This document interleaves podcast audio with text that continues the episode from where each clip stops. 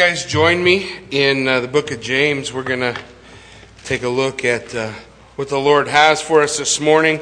Excited about what God's been doing as we've uh, come together to this incredible book.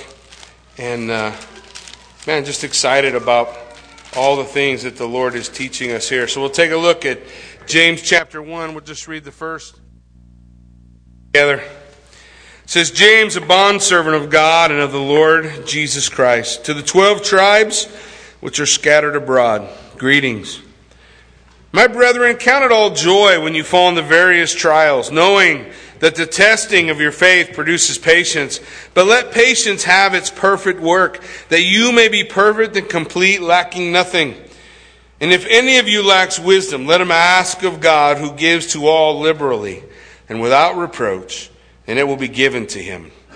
But let him ask in faith with no doubting, for he who doubts is like a wave of the sea, driven and tossed by the wind. For let not that man suppose that he will receive anything from the Lord, for he is double minded, unstable in all his ways. Let's pray. Father God, we come before you this morning, Lord, and we pray, God, that you would open our eyes to the beauty of your word. God, that you would declare through your word, God, the things that you have laid out for us.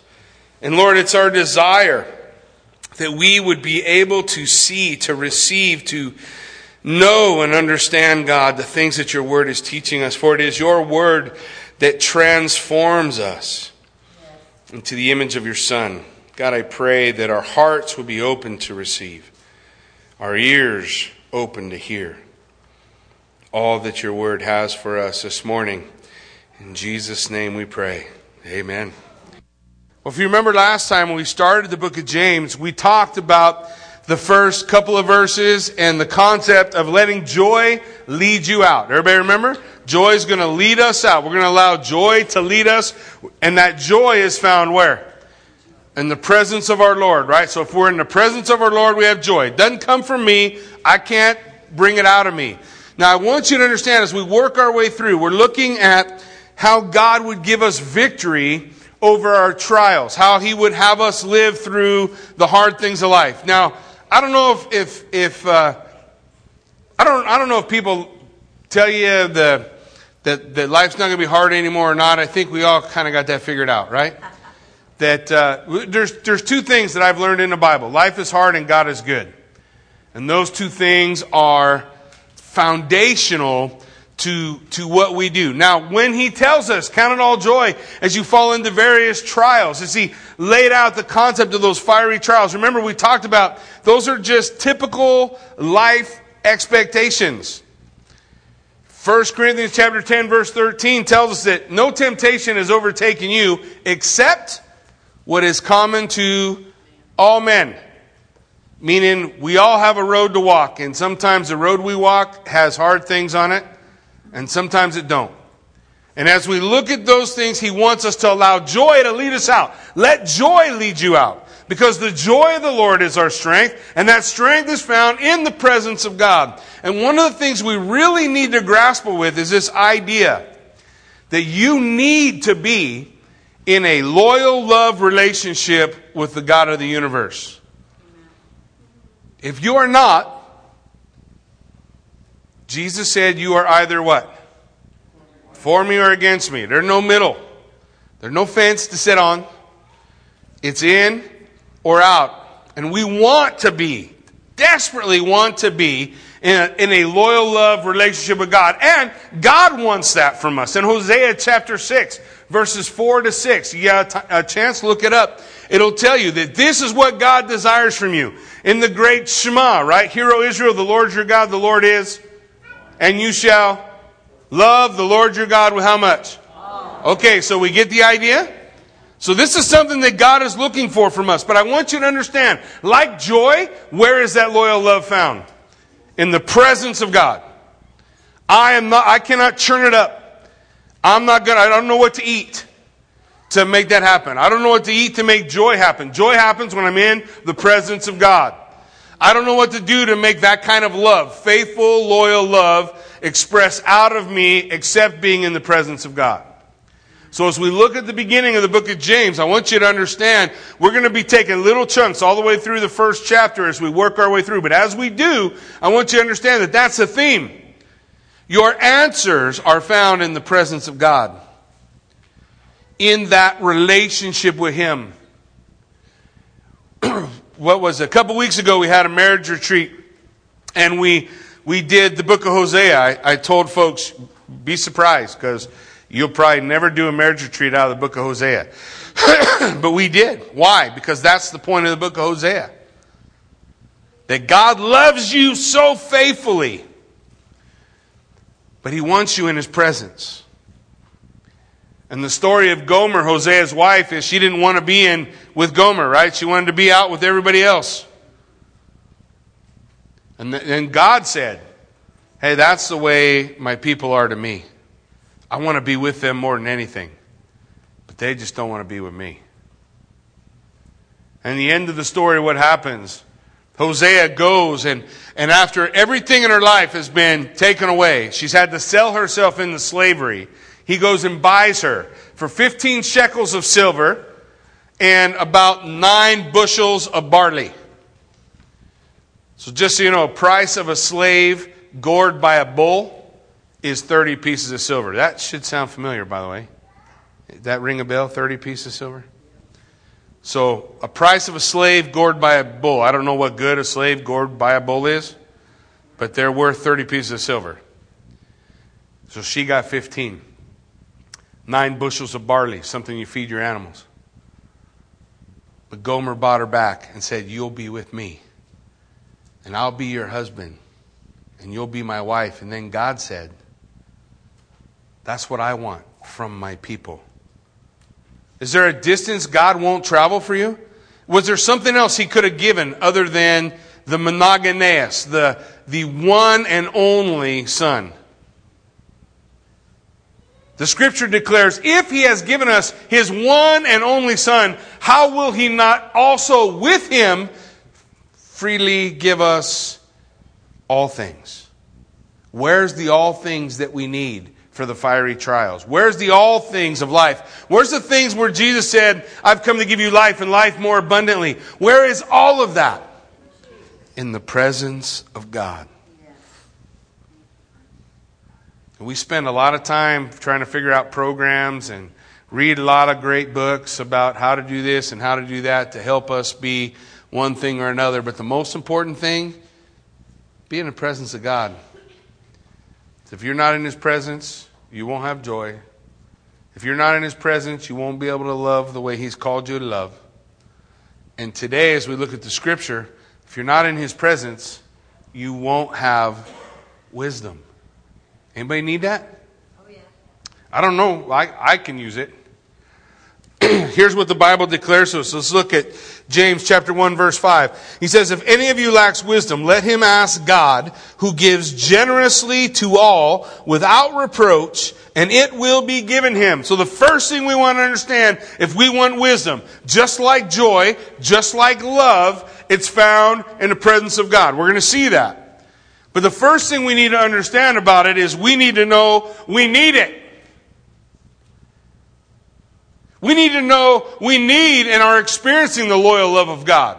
We need to know that we need the joy of the Lord. We need to know that. If you don't know that stuff, it doesn't matter to you. You don't care. It's like, uh, well, why would I want to do any of that stuff? It none of that makes any sense to me. It's just dumb.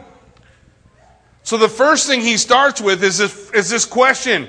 If any of you needs wisdom, now, that word if is what's called a first class conditional clause in the Greek, which means, fancy words for, uh, it means everyone lacks wisdom. That's his point. How many people need love? Everybody. How many people need joy? Everybody. I don't care. I'm the biggest sourpuss to everybody, and I know I need joy, so I'm pretty sure that everybody knows they need it. We need, there's things in our life we need. If you don't know you need a Savior, what value is a Savior to you?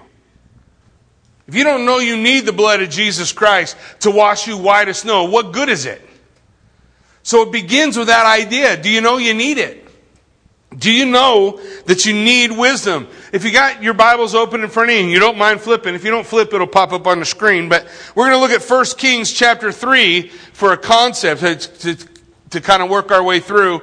There's one guy in particular we can go back to and we can see who knew he needed wisdom and asked for it.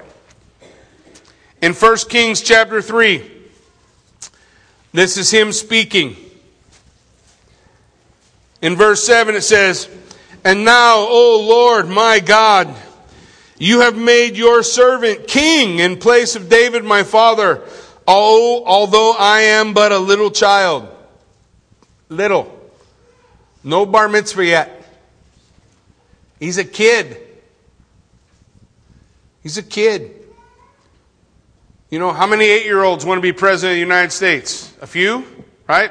But if they get the job, Good or bad? Some of you might say we have eight year old as president of the United States. Sorry, that was cheap. But it was so easy. It was on a tee in front of me.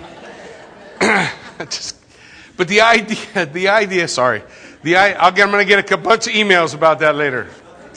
Um, so the idea is, hey, we, the, here's this child. He's going to be king of the whole nation of Israel, right? King of it all. But he goes, he goes, Lord, you've made me king instead of my father David, and I don't know what I'm doing. Did you read that? I don't know how to go out or come in.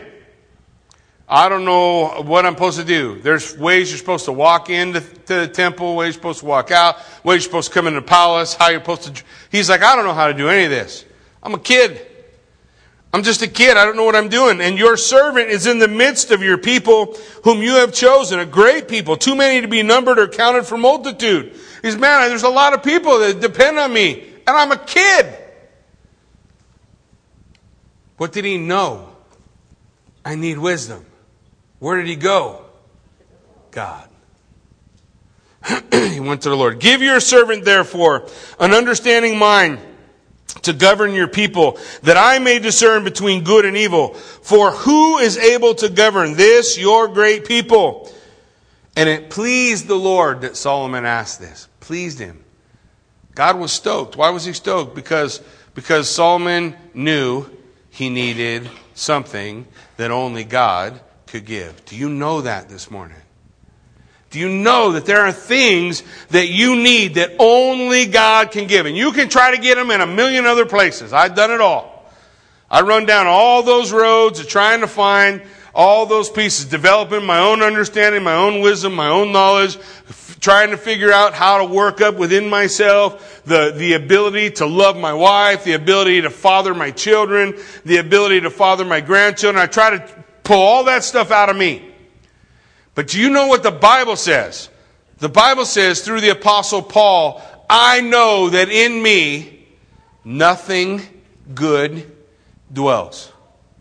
So the reserve, the pool from which I draw to try to work up something good that this world, uh, admittedly, we see good things happening in the world, but the pool through which I'm drawing that is defiled already. So that the Word of God would declare that the best I could do is filthy rags. It pleased God because Solomon recognized he had a need that only God could fill. He had a need only God could fill. C.S. Lewis said, if we go throughout this world looking for something to satisfy and we can't find that thing which satisfies, the conclusion that we should come to is we were not made for this world. There's something outside of this that brings that satisfaction. And that something has been revealed to us through the Word of God. It is our Lord and Savior, Jesus Christ. We need to recognize our need. First part in dealing with wisdom. Let's look at Job 28. Job is responding to his friends, and he has something to say about wisdom. Job 28. He says, But where shall wisdom be found? Where is the place of understanding? Job's asking the question. Now, you guys all know Job had a hard deal, right? Everybody okay with that? Does anybody not know Job had it rough? Like in less than 24 hours, he literally lost everything all his kids, all his money, all his stuff, everything gone. So Job is wrestling with that, right? He's wrestling with how'd my life get like this? And so he's looking, he recognizes what? I don't know how to deal with it. I don't know how to, how to put this in perspective. I don't know how to do it. Where is wisdom? Where can I find it? Where does it stay? It says in verse 13, man does not know its worth, and it is not found in the land of the living. The deep says, it's not in me. The deep. You guys see that? The deep. That's the deep darkness. That's the, that's the, um, the space under your bed or in your closet when you were a kid. You guys, you guys remember those places? Come on. How, how many of you guys, when it was time to go to bed, would be standing like ready for the sprint to flick out the light, run, and jump into bed before the thing under the bed could grab you? None of you guys did that? I did. Now, how many of you waited under the bed of your brother or sister to grab them when they did it? Yeah, see? Do we understand the deep dark, huh? So something funny about that. He says the deep says it's not in me. It's not there. That's not where wisdom is. The sea says it's not in me. Verse 15, it cannot be bought for gold and silver. It cannot be weighed as its price. It cannot be valued in the gold of Ophir, in precious onyx or sapphire. Ophir, that was the purest gold in the ancient world. um, gold and glass cannot equal it, nor can it be exchanged for jewels of fine gold. No mention shall be made of coral, of crystal. The price of wisdom is above pearls. The topaz of Ethiopia cannot equal it, nor can it be valued in pure gold. From where then does wisdom come? Where is the place of understanding?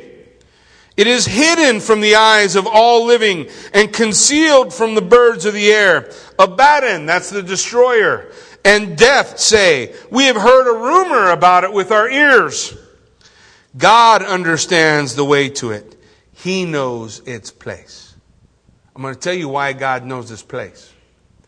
Because in Proverbs chapter 8, it describes wisdom as a person. And in Colossians chapter 2, it tells us who that person is.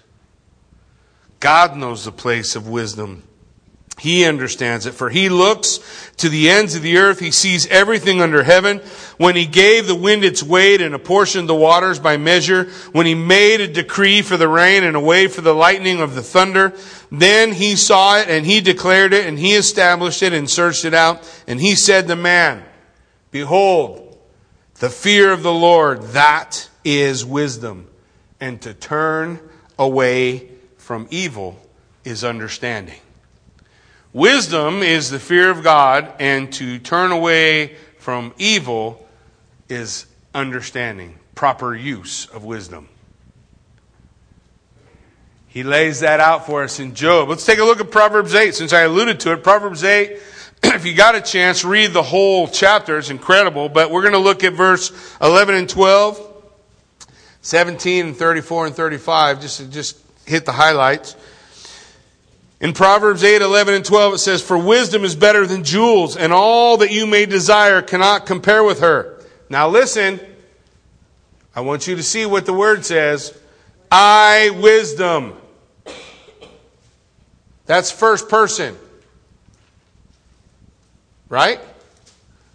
I, wisdom, dwell with prudence. I find knowledge and discretion. In verse 17, I love those who love me. This is wisdom talking. That don't sound familiar. We just talked about that in Deuteronomy and Hosea, right? I love those who love me and those who seek diligently find me. That sounds familiar too. Doesn't that sound familiar? Jeremiah 29. Everybody has Jeremiah 29, 11 on their fridge, right? To encourage us. Most of us don't know the picture behind it, right? Those were all slaves in chains, families broken up, children over there, mom's way over there, dad's over there, never going to see each other again. And God, through his prophet, said, I know the plans I have for you, declares the Lord. Plans of good, not of evil. I want to give you a what? Future and a hope. hope. You read the rest of chapter 29. And you will find me when you seek for me. Here, wisdom's declaring those same things. Wisdom is saying, I love those who love me. Wisdom is declaring, if you seek me, you'll find me. That doesn't, that doesn't seem interesting to you? Look at verse 34, Proverbs chapter 8. Blessed is the one who listens to me. Oh, how happy is the one who will listen to me. Watching daily at my gates, waiting beside my doors. None of that sounds familiar. You don't, you don't remember Jesus saying, hey, make sure you live your life watching and waiting? Look for me. Blessed is the one who lives his life watching for the Lord. Here, wisdom is making the same declaration. Listen to this phrase For whoever finds me finds life. Wow. Whoever finds me finds life? Wow. Whoever finds the personage of wisdom finds life and obtains uh, favor from the Lord. So if you have wisdom, you have favor from the Lord. Yeah, I'll say so. I would say so. You will. Because as we consider all of these things we just read, I want you now to look at Colossians chapter 2, first three verses. Because this to me wraps it all up so we can understand what it is or who it is we're seeking when we say we need wisdom. In Colossians chapter 2, verse 1. I want you to know how great a struggle I have for you and those at Laodicea. Paul writing to the church of Colossae and Laodicea. And for all who have not seen me face to face, what's his prayer? That their hearts may be encouraged, being knit together in love, to reach all the riches of full assurance of understanding and the knowledge of God's mystery, which is Christ. For hidden in him are all the treasures of wisdom and knowledge. Where's wisdom live? In Jesus Christ. Who is wisdom? Jesus. Do you know you need wisdom? Do you know you need it? Because if you need it, you'll seek it. If you don't think you need it, you're fine. You'll be fine.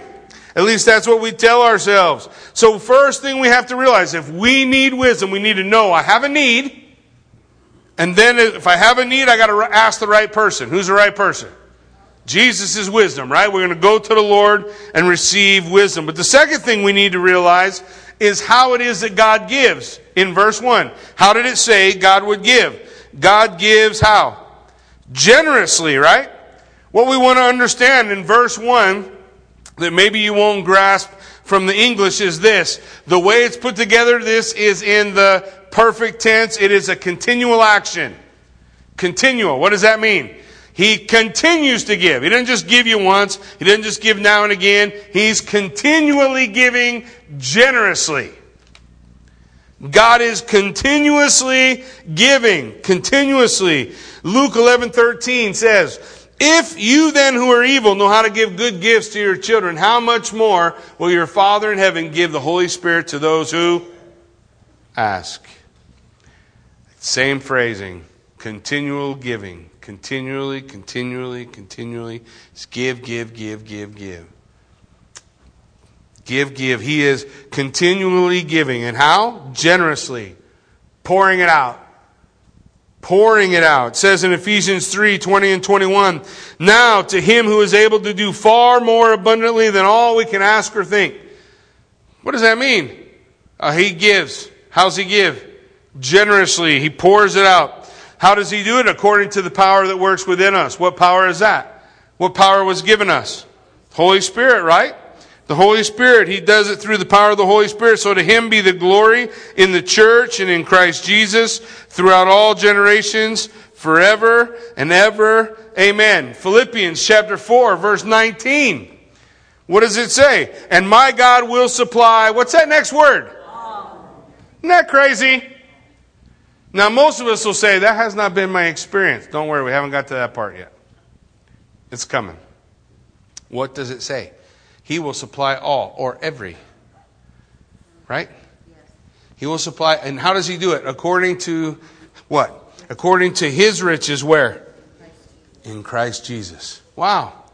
Wait a minute. Didn't we just say that that's where wisdom is? Huh. Earlier, didn't we say that's where love comes? Didn't we say that's where joy is in the presence of the Lord?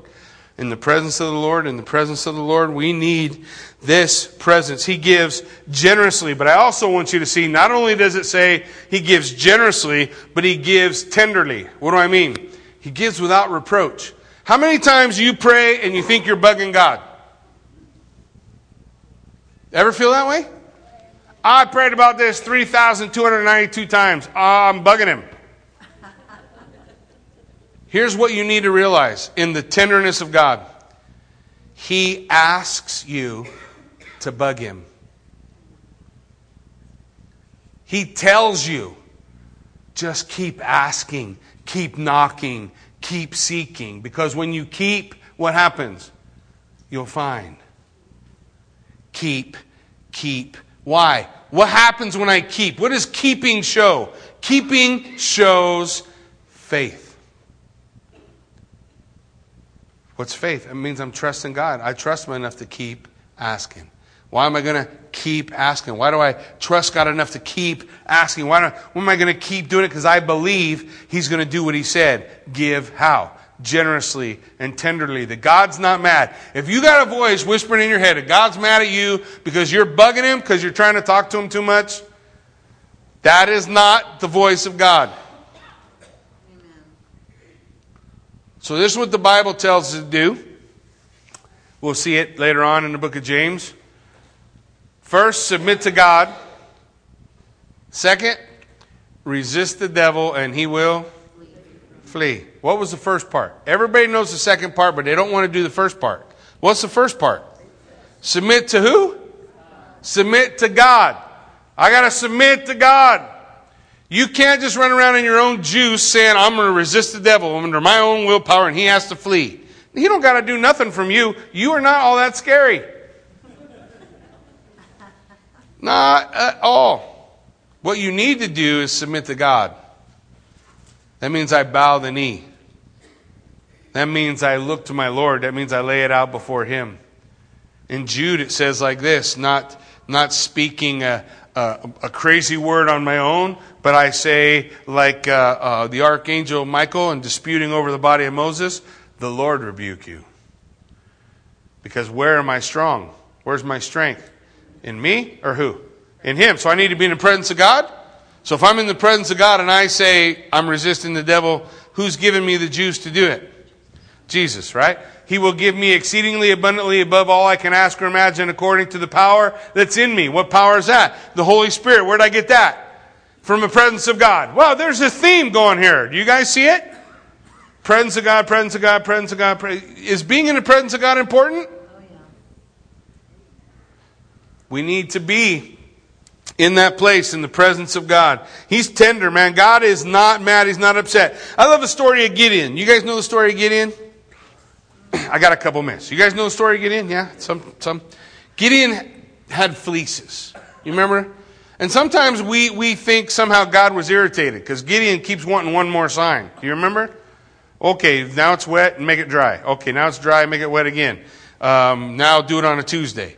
Oh, how about a Thursday? He's got all these ideas for what he needs to see from God to know it's God. You know, God never once got mad at Gideon for that? Because God is patient. He's patient. What does he want? He wants us to be in his presence. And if Gideon's in his presence asking for that stuff, then he's where God wants him to be, right? You're with me. This is a good place, Gideon. I got all the time in the world. We'll get there. Sometimes we got to lay out a fleece. We had that fishing thing this, this weekend, you know, and so I got my I got my boat all dialed in. I got to tell you my fleece story. I got my boat all dialed. Well, not really dialed in. My boat didn't work at all for two days. It finally worked the third day. A, a, an angel straight from God blessed me, and, and magically my, my boat was healed. But prior to the healing of my boat, I was trying to do a fleece. So my fleece was I don't know if I got spark or fuel or compression. And I'm old school. We got any old school guys? So this, you know how I check for spark? You think how smart you guys are. You guys all went to the same school I did. So we pull the wire off. Now, um, this is how smart I am. Smart enough not to do it myself. Who do you think I got to hold that wire? Jason is standing in waist deep water.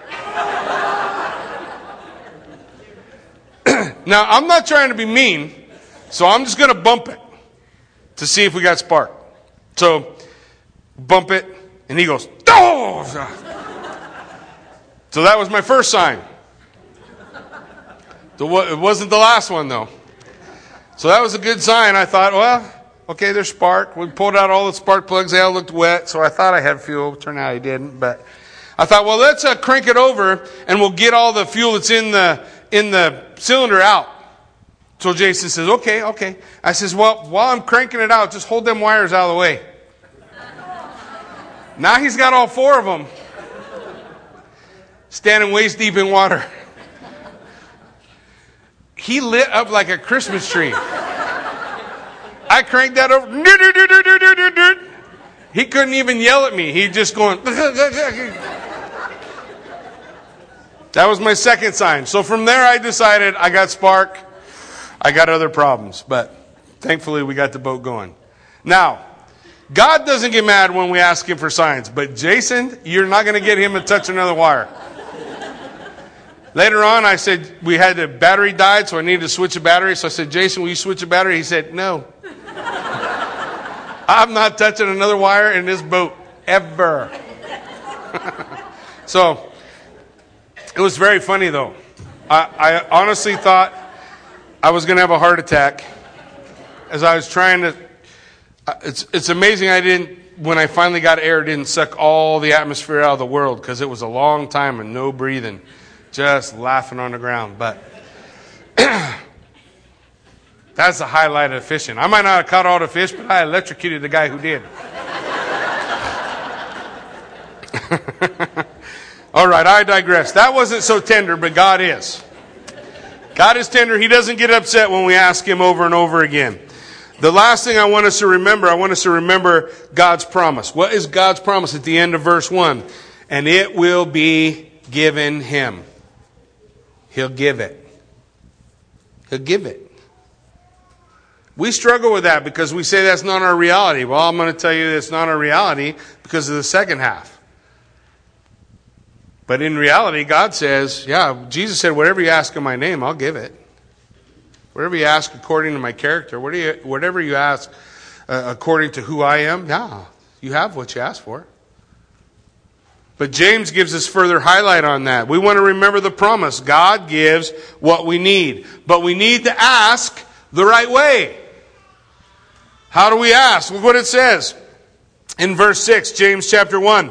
But let him ask in faith, with no doubting.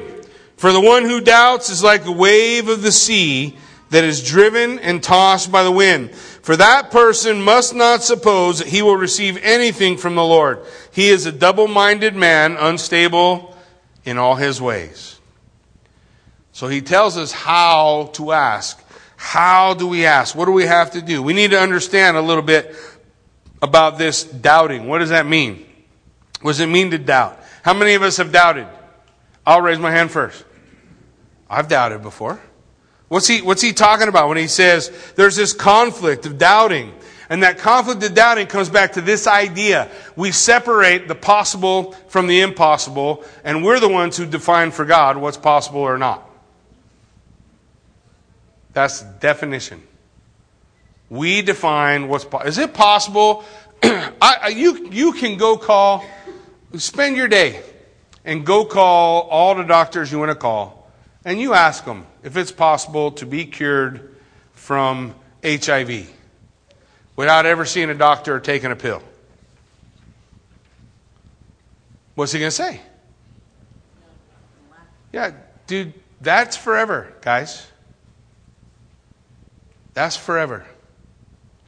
That was like 30 years ago, that diagnosis. 30 years later, three kids, grown, grandkids coming. Yeah, I don't have it. I have a, still have the letter at home. We can't explain what happened. I can explain what happened. I'm not the one to define for God what's possible or impossible. That's God's job. And I happen to know God is able to do exceedingly abundantly above all we can ask or imagine. That's either a truth or a lie. And if it's a lie, throw the whole book away because none of it's worth anything. If that's true, why do we, why do we go through life like paupers sometimes? Why? God has given us so much. He's given us everything. Let's look at, we don't want to separate the possible from the impossible. Here's what we know. It's in the middle voice, which means the conflict of doubting is inside of me. So what I'm doing is reducing God. I reduce Him. I reduce God. This is first part. Don't, don't worry, there's lots of parts. I will uh, uh, either upset or make happy multiple people throughout the next 15 minutes. So if you're angry now, just wait, you'll be happy in a minute. If you're happy now, just wait, you'll be angry in a minute. But as we work our way through, we want to, I'm just, I just want to teach the truth of what the Word of God says, and this is the truth. It's what it says. It's what the Word of God declares. So as I look at it, look, I, I don't want to reduce God and believe He won't do it. I'll give you an example. You guys know the daily breads. You guys familiar with those little daily breads? They got those devotions in them. Well, this guy, the guy who wrote them, his name was uh, what is his name? Doctor something. Doctor, doctor, doctor. What I remember? DeHaan. DeHaan, yeah, Dr. DeHaan. So Dr. DeHaan writes it. He gets a letter back from a guy. Bought a house in Maui. Now you should be happy enough, don't you think? If you got a house in Maui, but he's upset because there's a mountain that's ruining his view on his house in Maui. And he writes an ang- angry letter to Dr. DeHaan. Dr. DeHaan, I was looking at your devotion. It said, if I have the faith of a mustard seed, I could pray to this mountain be removed and cast into the sea and it'd be gone. And I just want you to know, I prayed and that mountain's still there. I knew God wouldn't do it.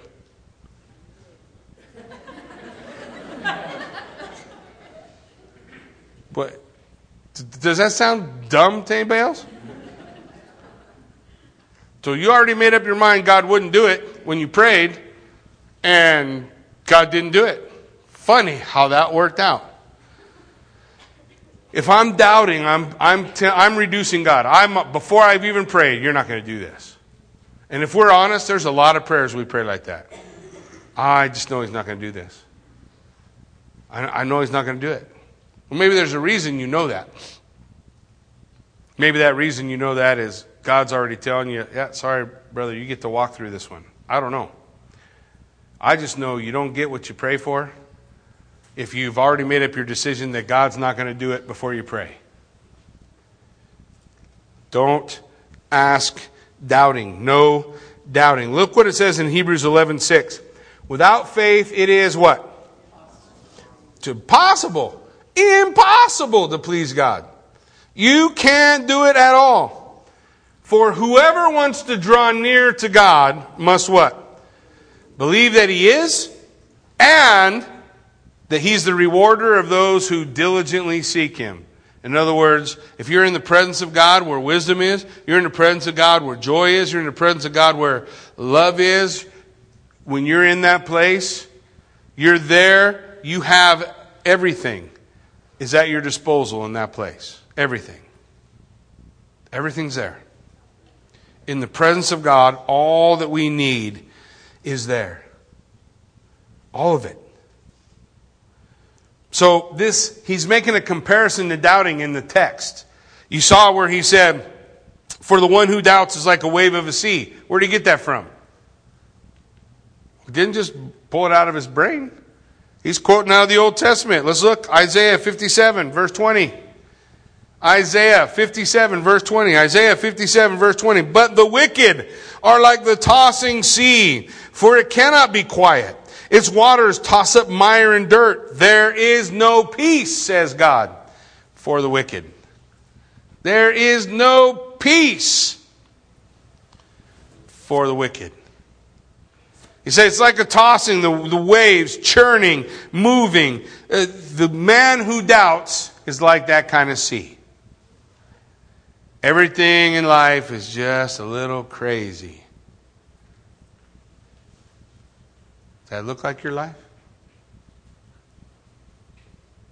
He says, This is a doubting man. This is a doubting person. Literally, the tossed up, it, it means to fan it up. Fan up like, it's like fi- fanning the fire of continual unbelief. Is that what we're doing? Are we fanning the fire continually for unbelief, for doubting? You read the Gospels, come to the end of the Gospels. Every time after the resurrection Jesus appears, it's going to say that phrase in there. And they saw him after the res- resurrection, but some doubted. But some doubted. What's that? They're fanning the flames of unbelief while they're standing there looking at the resurrected Christ. You say, How is that possible? Well, I don't know. I just know I do it.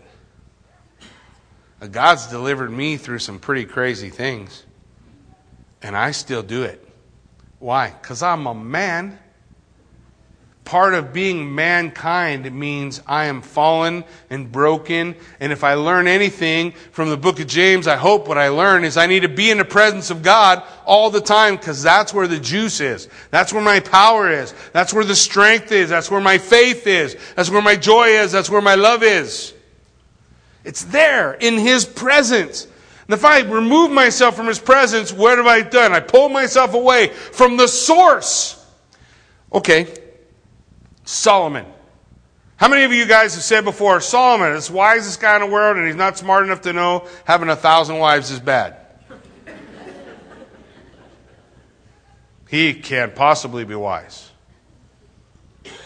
Listen, what was given to Solomon is a source of wisdom. It's like me filling up your bank account. You don't ever make a withdrawal, then you don't ever spend any. Where's the source of wisdom? What did the Bible declare? What did Job say? Where's the source of wisdom? Where's the source of wisdom? Over and over and over again. We look at it, we say, where is it? It's in God. What did God tell Solomon? He said, Solomon, be careful not to multiply, multi, don't multiply gold too much or turn your heart away. Solomon, don't multiply horses for you. It'll turn your heart away. Solomon, don't multiply wives. It'll turn your heart away. So what did Solomon do? He did all those things and what happened? He stepped out of the place with the resource of the wisdom that he had. Doesn't mean he never did any wise things before or after. It just means I'm not there. I'm not standing there. There's a, there's a spout coming out of the ceiling and down out of that spout is all the wisdom and all I got to do is stand under it but I get out of it. I run around out here and then I complain. Well, God, what, you said I'd have wisdom, and I don't have wisdom out here.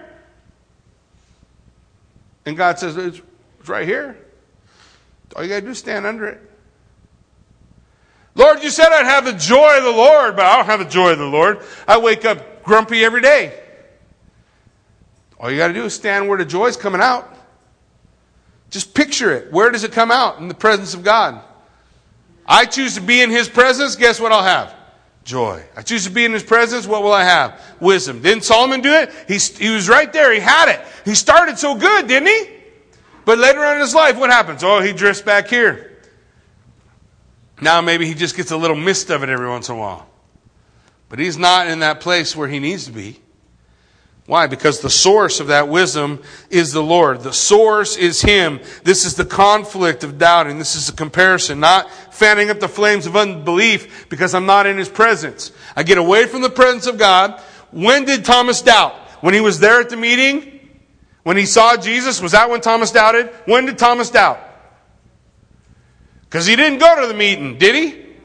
Everybody else saw Jesus and they told him about it. Man, Thomas, you should have seen him. Jesus came oh, whatever. Unless I put my finger in his wounds, unless I can see with my eyes, I'm not going to believe. What happened? He's outside of the presence. What happened when Thomas was in the presence of God? Tell me. Or did he have a hard time? Did he need to put his finger in the hole? Yeah, he didn't have a hard time because he was where? In the presence of God. Boom. We want to have wisdom. We want to express love. We want to express joy. Where's it found? In the presence of God. Look, you're not limited. The presence of God didn't magically happen when you walk through the doors. All that happened when you walk through the doors in here is the presence of a bunch of other people. Prayerfully, with each one of us resides the Spirit, right? My, I need to be in the presence of God. It's not in a building. I need to be in, with Him practically.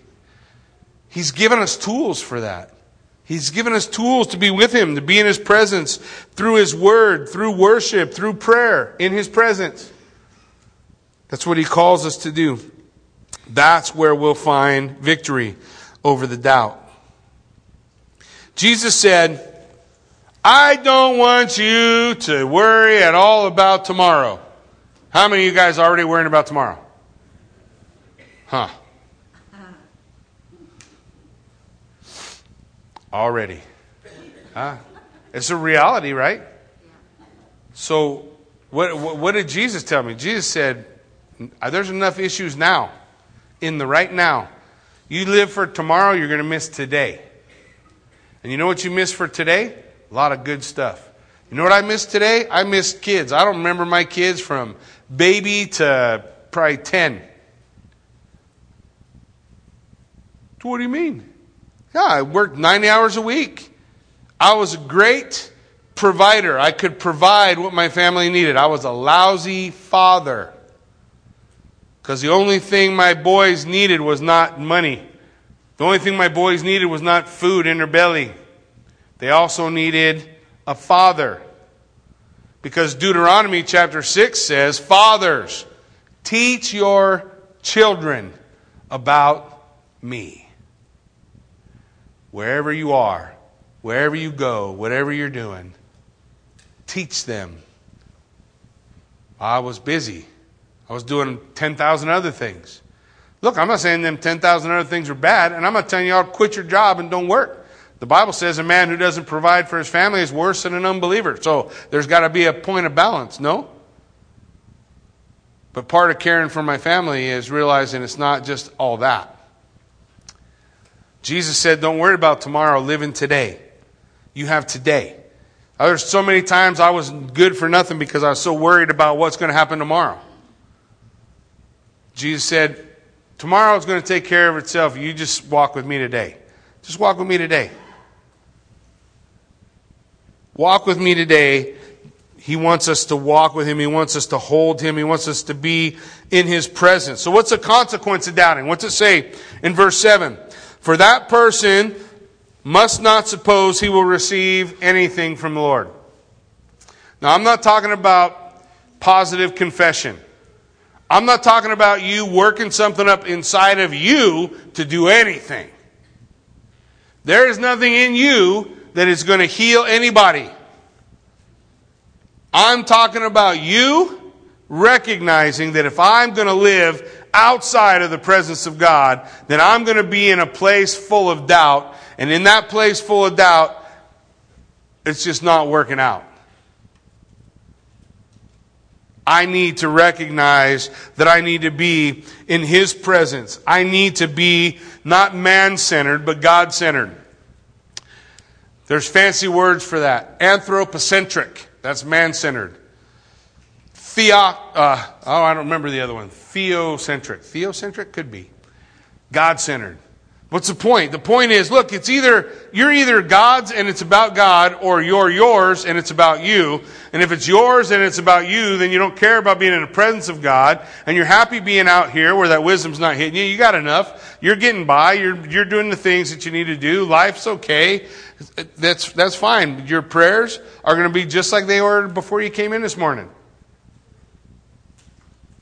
You want that vibrant prayer life? We want our nation to be able to, to turn around. We're so worried about everybody else repenting, we don't realize that God called His people to repent, not the sinners, not the people that weren't part of His family. God didn't say, if my people who are called by my name will pray that them other people will repent, then I'll heal their land. That's not what He said. He said, you repent. My people need to repent. Daniel, of whom no sin is spoken ever. I'm not saying he didn't sin, but you can't find one spoken of in the book of Daniel. Prays for repentance. Lord, forgive me. Because he recognizes the failure of his nation is the failure of himself as an individual. Why does he understand that? Where's he at? Presence of God. What's found in the presence of God? Love, joy, peace, wisdom. In the presence of God. Let that man who's outside of those things, he's not, he's not gonna, he's not gonna receive anything. Verse 8. Why? He is a double-minded man. This to me is the, is the key to the whole thing. So hopefully I can give it to you in two minutes or less. He is a double-minded man. When we talk about David, King David, we call him a man how? After God's own heart. The way the Bible discusses that is this idea that his whole heart belonged to God. He didn't have two minds, he had one was the Lord. Double minded means I don't have that. Literally, double minded means I have two souls, two psyches. I'm in two different camps. I'm in two different directions. How about this? Can a man serve two masters? He's going to love one and hate the other, right? So, when we are double minded, when we are double minded, we're the opposite of David. We're, we're a man or a woman whose mind is stayed on too many things. We don't have singleness of mind. We don't have singleness of heart. What did God say when we began? Deuteron- Deuteronomy chapter 6, verse 4. Hear, O Israel, the Lord your God is one, and you shall do what? Love the Lord with two thirds of your heart, right? A third, a quarter, 10%. All of it? Okay, so we're supposed to love the Lord with our whole heart. So that means our heart is not divided. Singleness of purpose. Where do we find that singleness of purpose? We find that singleness of purpose in the reality, in the reality that we need Him. If you don't know you need Him, it just don't matter to you. Now, Remember in the beginning, I told you the story about Hosea? Hosea marries Gomer. Gomer was a prostitute. She gave Hosea three children. After the three children were born, sometime after the birth of the three children, she leaves, runs off after all her lovers, other suitors, other men. She leaves Hosea behind to raise the three kids. God uses those three kids to tell the story of Israel. The first child's name is Jezreel. He says, In Jezreel, I'm going to judge. Second child's name is No Mercy. So God said, I'm to judge without mercy. And the third child's name was Not My People. So I'm going to judge without mercy because you are not my people. And you have all this judgment and stuff that comes later on after chapter 3, but he tells the story of Gomer and Hosea. He gives the illustration in the first three chapters. And then God comes to Hosea and he says, Hosea, go get your wife. And Hosea don't say, Lord, I don't want her no more she's just doesn't hold no place to me. She's messed up too much. It's over. I'll write her off. God says, Hosea, go get Gomer because Gomer is my people. And where it was said, you will not you are not my people, I will say, You are my people. Where it was said, I will have no mercy, I will have mercy. And so God, through Hosea, shows the power of his redemption as Hosea goes and buys back his bride out of slavery. She's not living a high life no more. She's been run down. It's over for her. And he gives her all those things that she was missing. What was the one most important thing? He gave her chesed loyal love. And once she tasted of loyal love, that's what she wanted. I want to be, where is that? In your presence, Hosea. Picture, where is the Hesed? In God's presence. Why? Because I'm Gomer. I'm the unfaithful wife. I'm the one who's running off. I'm the one who's not wanting to be in the presence of God and doing all these other things. And as I'm out in all those other places, I'm complaining, God, you don't answer my prayers. Where are you? said this life was going to be better. You said all these things were going to be happening, but I'm living out there. I'm not in your presence. He said, in my presence is fullness of joy. In my presence, is love everlasting. Man, second half of chapter 2, Hosea is so beautiful as God says, I'm going to love you forever. It's you and me till the wheels fall off. Uh-huh. Once you know God's faithful love, all you're going to want is to be where He's at. And that can be on your farm, that can be in your family home, at your job. Doesn't matter. God's not limited by space. Do you guys know that? Yeah, you're, you're able to be in His presence everywhere. And if we'll be in His presence, you and I will experience God on a level we have never truly understood. Because so often we live in the second half of this section of Scripture, this pericope. We live in the second half of the Scripture and we, we were wondering what's going on. Why isn't this stuff happening? Well, maybe we're Gomer. Maybe we're out with our lovers and we're not with the Lord. Maybe we need to repent.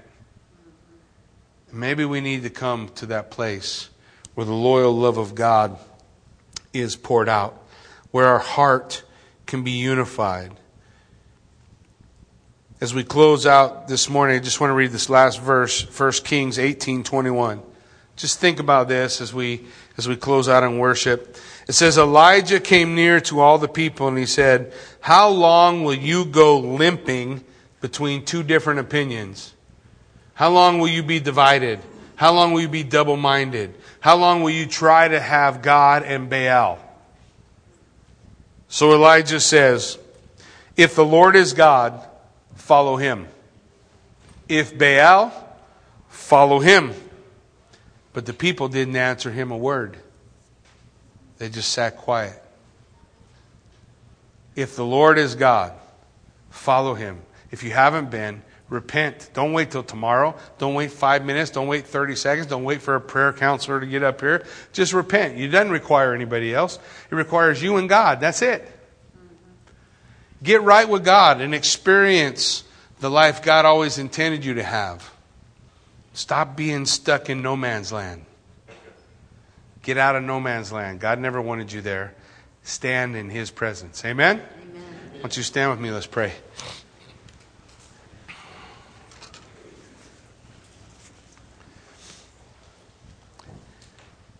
Heavenly Father, Lord God, we thank you for the opportunity we have to come before you. We thank you for the time we can spend here, prayerfully, God, in your presence as we worship, as we pray, as we read your word. God, I pray, Lord, that the, that the people, those who are here today who know, I've been Gomer, I'm out, I'm someplace else, man.